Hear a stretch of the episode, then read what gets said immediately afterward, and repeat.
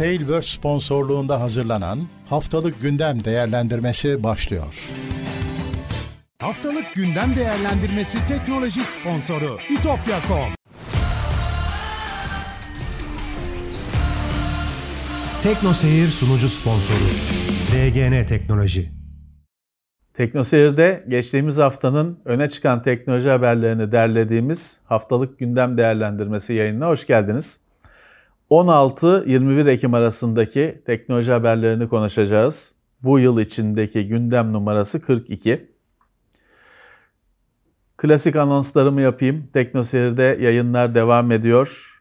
Ee, bizi destek olmak isterseniz Teknoseyir'in YouTube kanalındaki katıl meselesi geçen hafta halledildi. Oradan gönlünüze uyan bir kategoriyi seçip bize destek olabilirsiniz, omuz verebilirsiniz.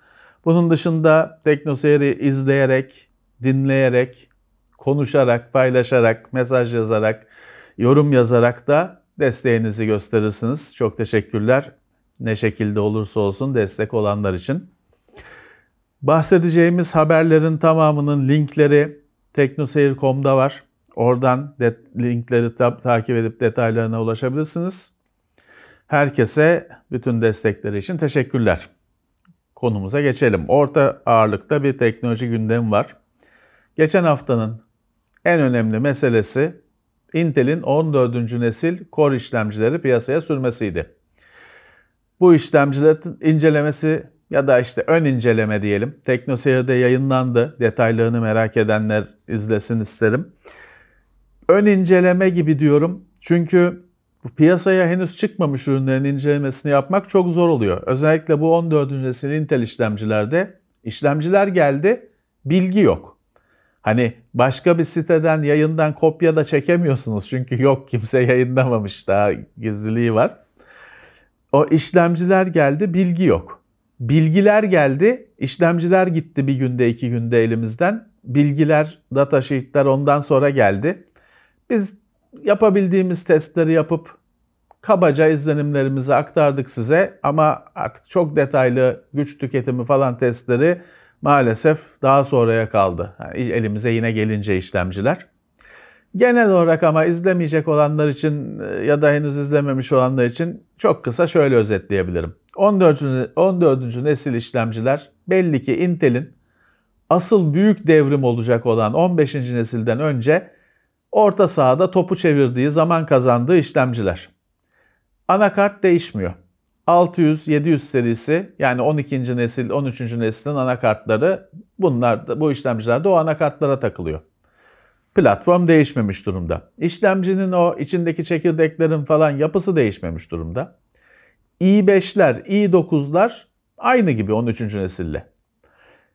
İ7'de çekirdek konfigürasyonu değişmiş. i7'de o yüzden bir farklılık, bir ilerleme var. Ama i5'te, i9'da hemen hiç fark yok. Silikondaki iyileştirmelerden çok Intel bazı yazılım cambazlıkları e- eklemiş. Hani yapılacak işin çekirdeklere paylaştırılması konusunda iyileştirmeler olduğunu iddia ediyor Intel. Bir performans artışı varsa da ondan kaynaklanıyor. Genelde %5'in altında bu e, artış. Ölçüm hata sınırları içinde yani çok artış demek de zor. Yani bizim işlem e, incelemede yaptığımız, videoda yaptığımız yorum şuydu. Onu kısaca tekrar edeyim. Şu anda 12. ya da 13. nesil bir sisteme sahipseniz 14'e geçmek için para harcamanıza gerek yok. 15'i beklersiniz. Ha yeni bir sistem bugün kuracaksanız 14 ile kurarsınız. Çünkü yenisi varken eskisini almaya gerek yok. Çok iyi bir fiyat olmadıkça. Ama e, güncel bir sistem sahipleri 15'i beklesin. 15'te büyük değişiklikler olacak. İsmi bile değişecek işlemcinin. i harfi gidiyor, Ultra geliyor. Intel Core Ultra 7, Intel Core Ultra 3 e, gibi olacak işlemcilerin ismi bile değişecek. Onu bekleyebilirsiniz aceleniz yoksa. Evet, bir sonraki haber de işlemci dünyasından. Qualcomm RISC 5 işlemcilerin üretimini arttıracakmış. Seri üretime geçecekmiş. Bu işlemciler ARM işlemciler de risk mimarisinde. Bu işlemciler de işte risk mimarisinde ama lisans gerekmiyor ARM'dan.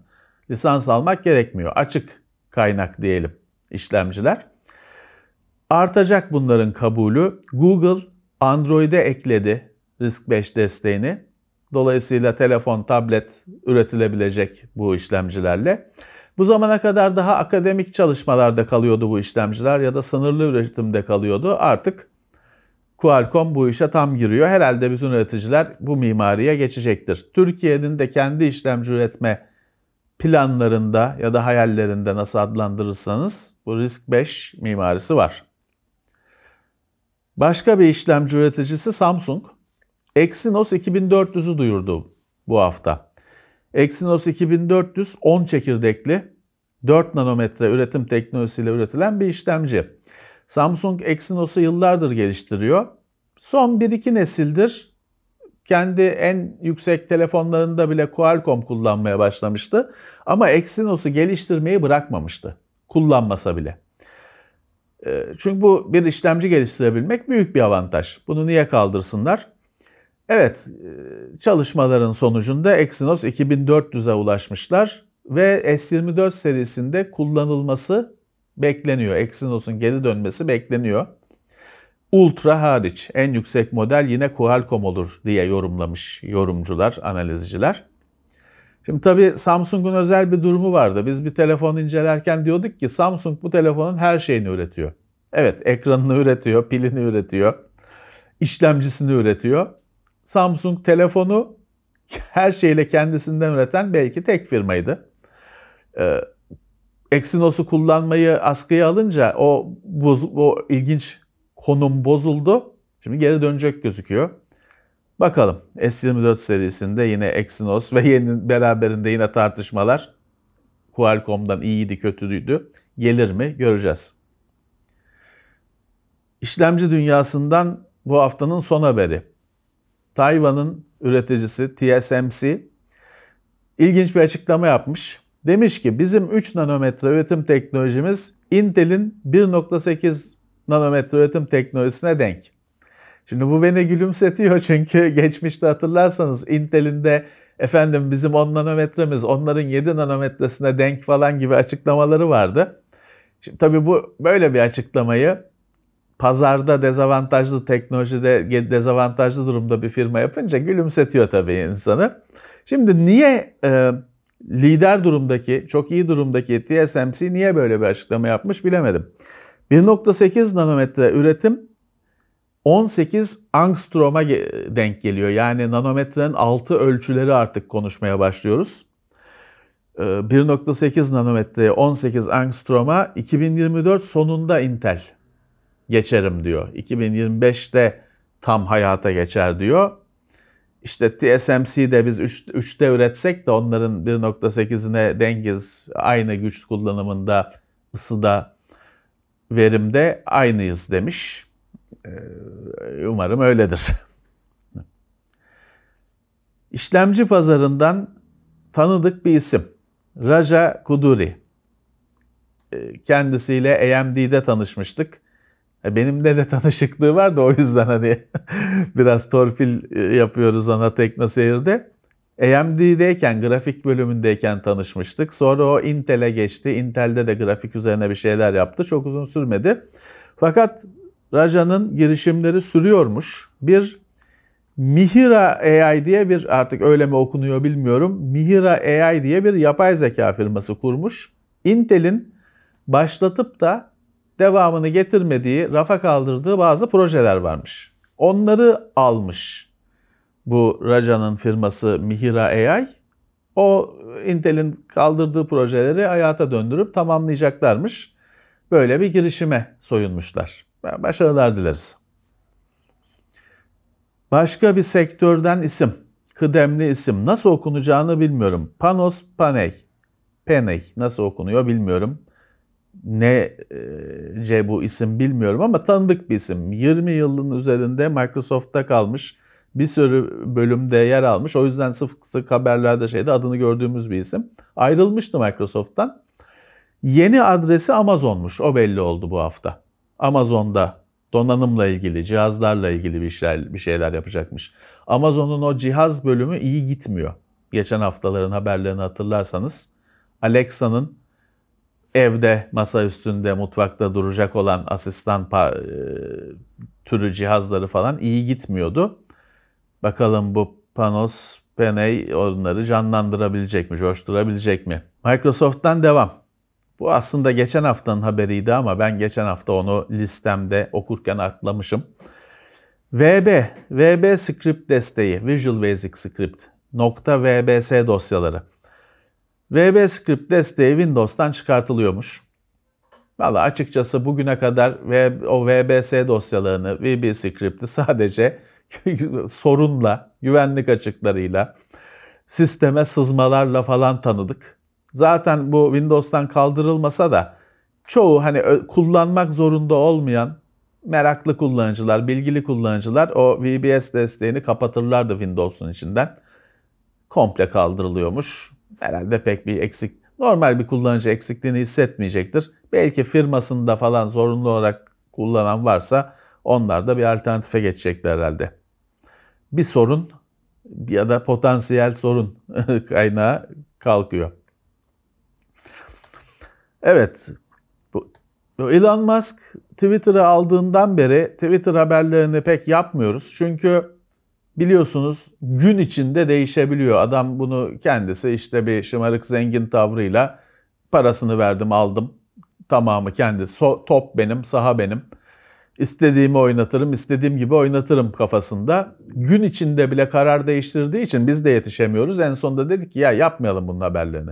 Hani bir karara karara bağlasın o zaman yaparız diye. Ama dayanamıyorsun çünkü önemli gelişmeler var. Birisi tabii ben hep Twitter diyorum. inadına da Twitter diyorum da X diyebilirsiniz siz. Öyle ol. Adı X oldu çünkü. Yeni üyelikler için ücret isteme hazırlığındalar. Şu anda Yeni Zelanda ve Filipinler'de bunu deniyorlarmış. Şöyle, üyelik açarken para vermeniz gerekmiyor. Ama para vermezseniz açtığınız üyelik sadece okuyabiliyor tweetleri. Yazmak için, yorumlamak için falan filan ufak bir ücret ödemeniz, yıllık bir ücret ödemeniz gerekiyor. Bunu denemeye başlamışlar. Diyor ki bu işte bot, robotlardan e, kurtulamıyoruz, böyle kurtulacağız. E, olabilir evet mantıklı da olabilir. Bakalım bizlere, bizim ülkelere ne zaman gelecek bu? Başka bir haber de yine Twitter'dan, X'ten şöyle. Avrupa Birliği ülkelerinden çekilebiliriz dediler. Düşünüyoruz dediler. Çünkü şöyle. Dünya yine savaş içinde, kan ölüm içinde, tansiyonlar yüksek biliyorsunuz Orta Doğu'da yaşanan meseleleri. Ee, dünyadaki tansiyonun yükselmesi Twitter'a da yansıyor. E tabi her türlü çatışmanın tarafları da bu mecrayı kullanmaya çalışıyorlar kendi lehlerine. E, hükümetler de Twitter'a vay işte yanlış bilgi yayıldı sen alet oldun falan diye Avrupa ülkeleri baskı yapıyorlar. Bu baskı tabi böyle e, çatışmalı günlerde doruğa çıktığı için herhalde yeter dediler. Başa çıkamıyorlar tabii ki. Öyle bir teknoloji yok şu anda dünyada. E, tabii ki hani doğrudur yanlıştır neyle ölçeceksin o da mümkün değil. Demişler ki ya biz bu Avrupa o kadar çok baskı yapıyor ki Avrupa ülkelerinden çıkabiliriz. Tabii o da biraz tehdit de e, sayılabilir belki. Avrupa Avrupa Birliği ülkelerinden çekilebiliriz demişler. Biz tabii Türkiye olarak kenardan bakıyoruz. Bizi de sayacaklar mı onların arasında? Yok biz Avrupa Birliği üyesi değiliz de Avrupa'dayız ya. E, bizi de acaba çıkarılacak ülkelerden sayılacak, sayarlar mı diye kenardan seyrediyoruz. Bakalım. Biz kendi bizden çıkmasa da firmalar biz kendi yasaklarımızı e, koymakta ustayız. Linktree hizmeti engellenmiş. Milli Piyango şikayet etmiş. Bu Linktree'de kumar linki veriyorlar, teröre destek oluyorlar diye. Nasılsa. Linktree yani sizin işte link e, bir adamın e, diyelim ki işte 20 tane linki var. Facebook'u, Twitter'ı, Instagram'ı, şusu, Patreon'u falan filan tek bir adreste hepsini listeleyebiliyordu. İşte ona Milli Piyango talep etmiş, yasak getirilmiş. O da gitmiş. Ne kumar linki var. Ha, kumar linkini kağıda da yazabilir adam. Kağıdı mı yasaklayacaksın? Kalemi mi yasaklayacaksın? Hiçbir zaman şeyi anlayamadık. Yani bunlar araçtır. Linktree'de ben hayır kurumları listesi de yapabilirim. Kumar listesi de yapabilirim. Bu bir araç. Yasaklamanın, tümden yasaklamanın bir çözüm olmadığını anlayamadık. Yine engellenmiş. Herkesin ki gitmiş. Peki. Yine VPN'lerle falan tabii gir, yap meraklısı kullanır ama e şey hani siz onu bir insanlar erişsin diye bir liste asıyorsunuz. İnsanlar giremeyecek ki. Siz gidip kendi listenizi düzenleyin. Artık umarım hallolur. Bir yanlış anlaşılan haber var. Önemli bir gelişme. Ama hani altta başlığından sonrası okunmadan haberi yapıldığı için bayağı bilgi karıştı. WhatsApp çift account bir telefonda iki hesap kullanılmasına izin verecek. Tamam başlık bu. Ama WhatsApp bunu kendisi açıklamasını yaptı. Çift hatlı telefonda çift hat takılıysa iki telefon hattı da takılıysa izin verecek. direkt sen kendiniz tek hattınız varken iki WhatsApp hesabı açamıyorsunuz. Ha onu açtıran başka yazılımlar falan var. Her firmanın kendi çözümü var. Ee, başka hani yazılımlar da var onu yapan biliyorum. Ama hani onlar e, elin el çözümüydü. Şimdi WhatsApp'ın kendisinin bunu sağlaması güzel ama dediğim gibi çift hat istemesi birazcık e, kısıtlayıcı oldu. İki hatta iki account, iki hat aynı anda çalışacakmış artık. Ee, nasıl olacaksa. WhatsApp şey diye de uyarmış bunu duyurduğu mesajında. İşte öyle bunu yaptığını iddia eden sayısız çözüm var. Kimisi telefon üreticisinin kendisi. Ama kimisi de marketten bulacağınız hani iyidir kötüdür bilinmeyen programlar. İşte o programlara dikkat edin falan diye de beylik laflar etmiş, uyarısını yapmış WhatsApp. Evet, bizim gibi donanım meraklılığını ilgilendirecek bir mesele. Micro SD kartlardan external SSD üretip satmaya başlamış uyanıklar. Alıyoruz external SSD alıyorsunuz 500 GB, 1 TB. Hızı düşük. Meraklılardan birisi sökmüş, açmış. içinden çok ilkel bir devre kartı, USB 2 bağlantı. O yüzden hız düşük. Ve o devre kartına da normal takılmış SD, micro SD kartlar. RAID usulüyle şey yapmışlar. SSD yapmışlar. Bunlar zaten eskiden de internal'ı falan vardı bunun. Öyle 2.5 inç SSD açıyorsunuz içinde 8 tane micro SD takılmış falan. Onlar uyduruk şeyler oluyor genelde.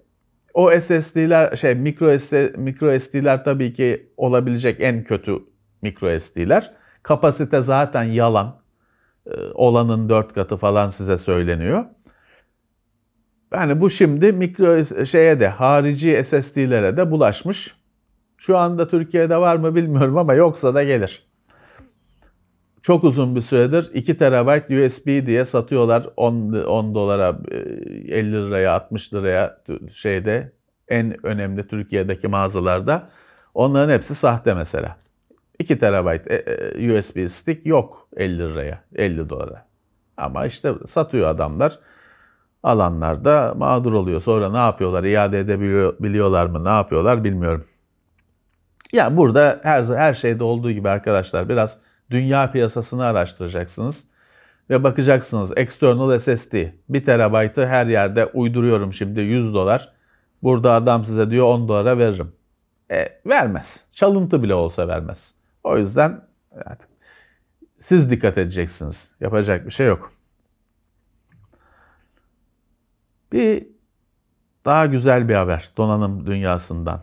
Zotac ekran kartlarıyla yıllardır hayatımızda. Zotac bir yandan da bu Intel'in Nuku gibi küçük PC'lerde çok güçlü. Türkiye'de aktif pazarlıyor mu bilmiyorum ama o alanda güçlü firma. Fansız aktif soğutma yap olan bir e, Z-Box serisinde fansız aktif soğutma yapan bir sistem duyurmuş. Şimdi geçen sene ya da belki bir önceki sene teknoloji meraklıları hatırlarlar. CES'te bir firma fansız ama hava iletimi, hava akışı sağlayan bir soğutma sistemi göstermişti. Çok ilgi görmüştü. Hatta her şeyde olduğu gibi orada da birazcık abartıldı işte fan öldü falan diye yine ölçüsüz yorumlar yapıldı. Furore diye bir firma bu. Airjet diye bir ürün. Hava akışı sağlıyor hareketli parça kullanmadan. Elektrik akımıyla, çeşitli piezoelektrik sistemleriyle falan. O firmanın ürününden kullanıyormuş Zotac. İki tane hatta kullanıyormuş. Dolayısıyla bilgisayarda fan dönmeden, fan sesi olmadan hava akışı var. Aktif soğutma yapılıyor. Tamam bir görelim bakalım. Yani şu anda bu en yüksek modellerde falan olacak bir şey değil de Zotac e, bu yeni duyurulan ürünü hemen kapmış, uygulamış. Bakalım hani ben de merak ettim.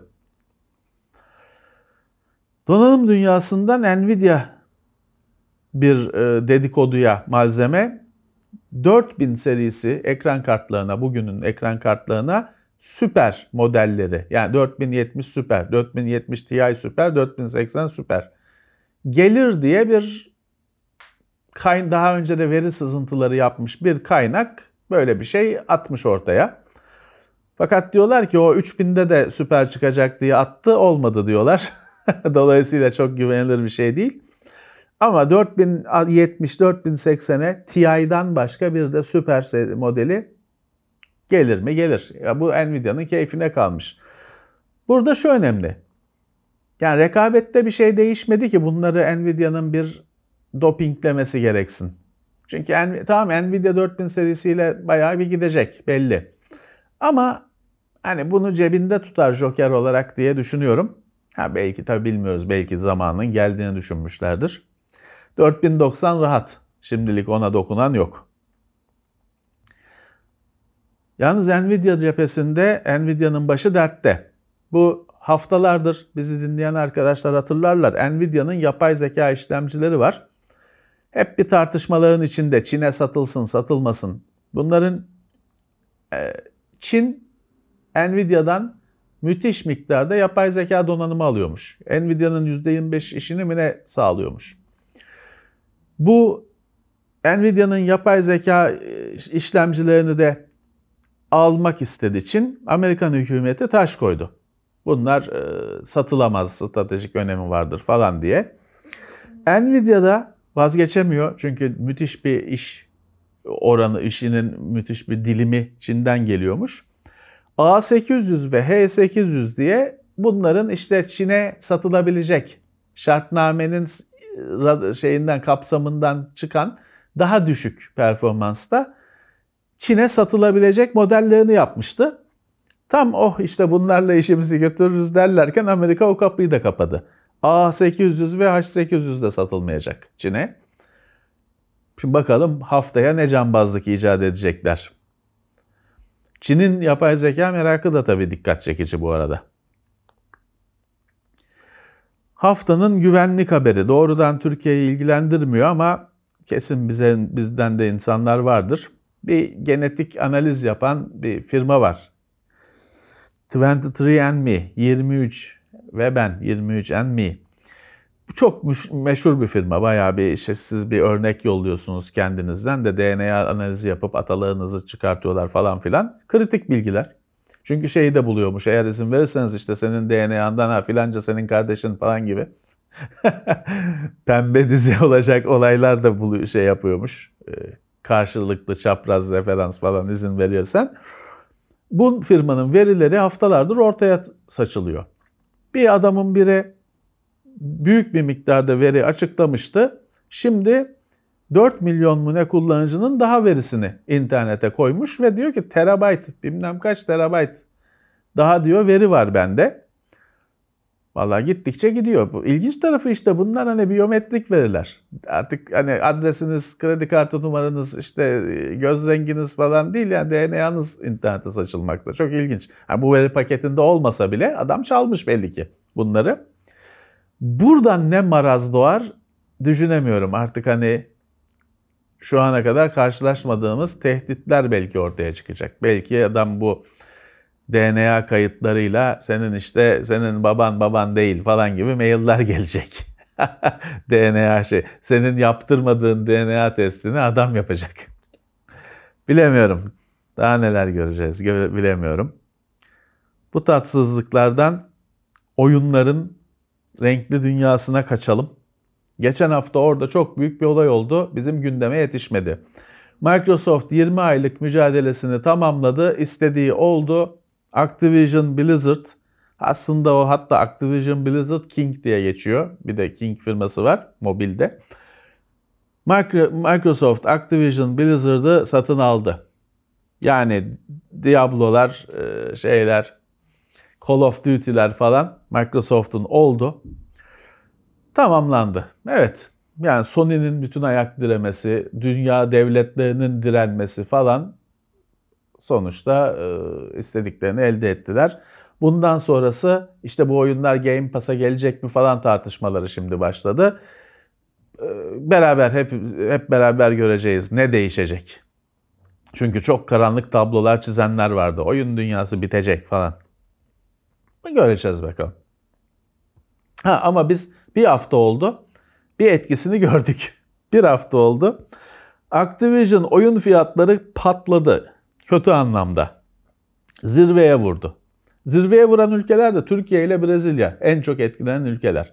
Şimdi ben açıkçası bunu hani Microsoft 20 aylık mücadele aldı da Türkiye'nin fiyatlarını arttırdı. Bunun için olacağını zannetmiyorum.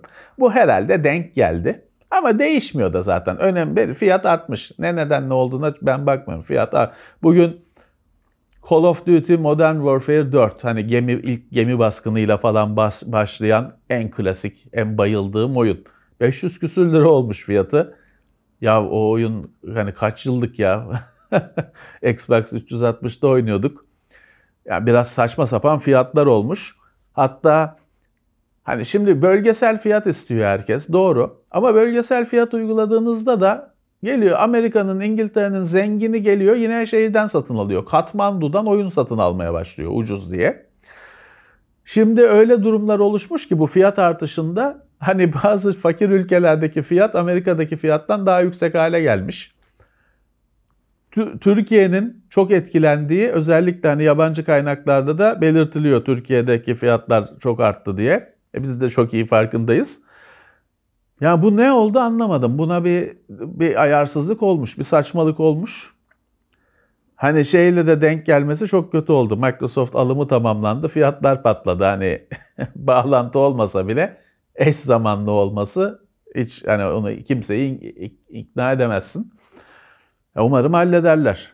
Yani Call of Duty 4'ün fiyatının 500 bilmem kaç lira olması süper saçma. Call of Duty'ler hep pahalıdır. Enteresan hani ikinci elde de ben Xbox 360'tayken özellikle yani orada disk hala geçerli bir mecraydı.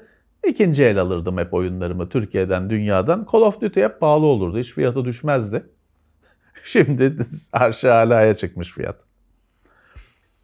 Şimdi haftanın oyun dünyasında garip, saçma sapan olayı. AMD, şimdi Nvidia'da gecikmeyi azaltma iddiasında bir refleks teknolojisi var. AMD'de de her şeyin bir karşılığı olacak ya. AMD'de de Anti-Lag Plus var. Şu bu hafta ortaya çıktı. Call of, e, Counter Strike 2 çıktı ya. Çok önemli bir oyun. AMD'nin Anti-Lag Plus teknolojisi gidip Counter Strike'ın Counter Strike'le çalışabilmek için oyunun dosyalarını değiştiriyormuş. Oyunun dosyasını değiştirdiniz mi de sistem oyunu değiştirdiniz, cheat, hack falan diye alarm veriyor. Hatta kullanıcıyı yasaklıyor Steam'in sistemi. Felaket bu. Yani bunu AMD'de kim akıl etti? Bu olmayacak bir şey. Oyunun dosyasına falan e, erişemezsin sen. Nasıl yapacaksın? Bugün o oyunun dosyasını değiştirdin. Oyun güncellendi, o dosyayı kendisi değiştirdi. E sen bir daha mı güncelleyeceksin? Artı şey kaç oyunun dosyalarını değiştireceksin? Bu olacak bir şey değil. Ee, ha ne olmuş? AMD bir kere hani bunun böyle olmayacağı anında anlaşıldı. AMD kaldırmış, geriye dönmüş. Steam'de bir e, kullanıcıların AMD sürücülerini de kontrol etmeye başlamış. Bu cheat diyeyim tırnak içinde içeren cheat değil de cheat diyeyim. Bu teknolojiyi içeren sürücü var mı diye. Artı bu yüzden oyunu hackledi diye yasaklananların yasağını açmış. Her şey karışmış. Bir, durduk yerde e, felaket. Artık bu bunu akıl eden AMD'de bunu eden, akıl eden arkadaşla herhalde dünya donanım dünyasında yine karşılaşmayız bir yerde. Kimse o. Çünkü bunun olmayacağı belli. Çok aptalca bir iş bu. Oyunun dosyalarına senin ekran kartı sürücüsü müdahale edemez oyunun dosyalarına. Yani sen sürücü içinde istediğin o iş akışında ne değişiklik yapıyorsan yap. Tamam. Ama oyunun dosyasını değiştiremezsin. Bu çok yanlış bir iş. AMD nasıl hani ya da işte AMD'deki bir iki kişi bunu yaparız sorun olmaz diye nasıl düşünmüş hayret ediyorum. Geçmiş olsun bu konu böyle bir hafta birkaç günde kapandı. Umarım bir daha olmaz. Son oyun dünyasından son haberim Microprose eskilerin efsane simülasyon oyunlarının efsane firması. TeknoSeyir'de onun toz raflarını falan da yapmıştık. E, toz raflar olarak özel Microprose yer verdik mi bilmiyorum ama oyunlarını, Pirates'ı, Gunship'i falan çok konuştuk. Evet, Microprose e, Civilization'da çoğu kişi hatırlar ama benim için, benim kuşağım için Pirates en önemli oyun. Korsan oyunu. Deli gibi oynadık. Sabahlara kadar oynadık. Bende şey yoktu hatta oyunun yanında o Karayiplerin bir haritası falan gelir. Biz tabii korsan oynadığımızdan o yoktu ama o gerçek haritada oynadığın için ben atlası açıyordum. Oradan oynuyordum işte orada e, bulmaya çalışıyordum Trinidad falan ülkeleri. Öyle oynuyordum. Neyse bu Microsoft o Pirates'ı 8 bit bilgisayarlardan günümüze 16 bit bilgisayarlardan günümüze getirmek için defalarca denedi işte Pirates Gold falan filan. Hiçbiri o eski e, ihtişamını o oyunun yakalayamadı. Bir kere Microsoft ölmüştü. O geçen senelerde o Microprose ölmüştü. Geçen senelerde o yeniden dirildi. Öyle bir gelişme var. Bir bu haftanın gelişmesi de yine korsan oyunu yapıyorlar. Rise of Piracy. Valla videosu yayınlandı. Yani deniz savaşları, kara savaşları bildiğimiz Pirates tabi daha gelişmişi. Ama ne olacak bilmiyorum. Çünkü bu korsan işinde de Microsoft da Sea of Thieves'le denedi. Bir tane bir Ubisoft'un galiba korsan oyunu geliyor. Ya o kadar da hani her firma bir yükleniyor ama çok da bir numara yani Pirates'tan öte bir şey olmuyor 1982 yılındaki. Pirates'tan öteye kimse geçemiyor gibi. Bakalım Rise of Piracy nasıl olacak? Evet, bu hafta gündem bu kadar. Çok e, tabii Intel'in 14. nesli gelince diğer firmalar zaten aman bu hafta biz bir şey haftaya duyururuz dediler. Bir şey yapmadılar. Orta ağırlıkta bir teknoloji gündem var. Dünyanın hali gidişi gayet karanlık. Biraz da belki onun etkisiyle firmalar şimdi iş çıkartmayalım bir de biz e, dediler. Bu hafta düşük geçti.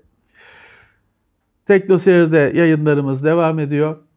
Takip eden herkese teşekkürler. Bizi izleyen, dinleyen herkese teşekkürler. Tekrar söylüyorum katıl sistemi hayata geçti YouTube'da. Ee, elinizden geldiğince, gönlünüzden geçtiğince destek olabilirsiniz. Herkese şimdiden teşekkürler. Haftaya yine haftanın teknoloji gündeminde birlikte olalım. Herkese iyi haftalar.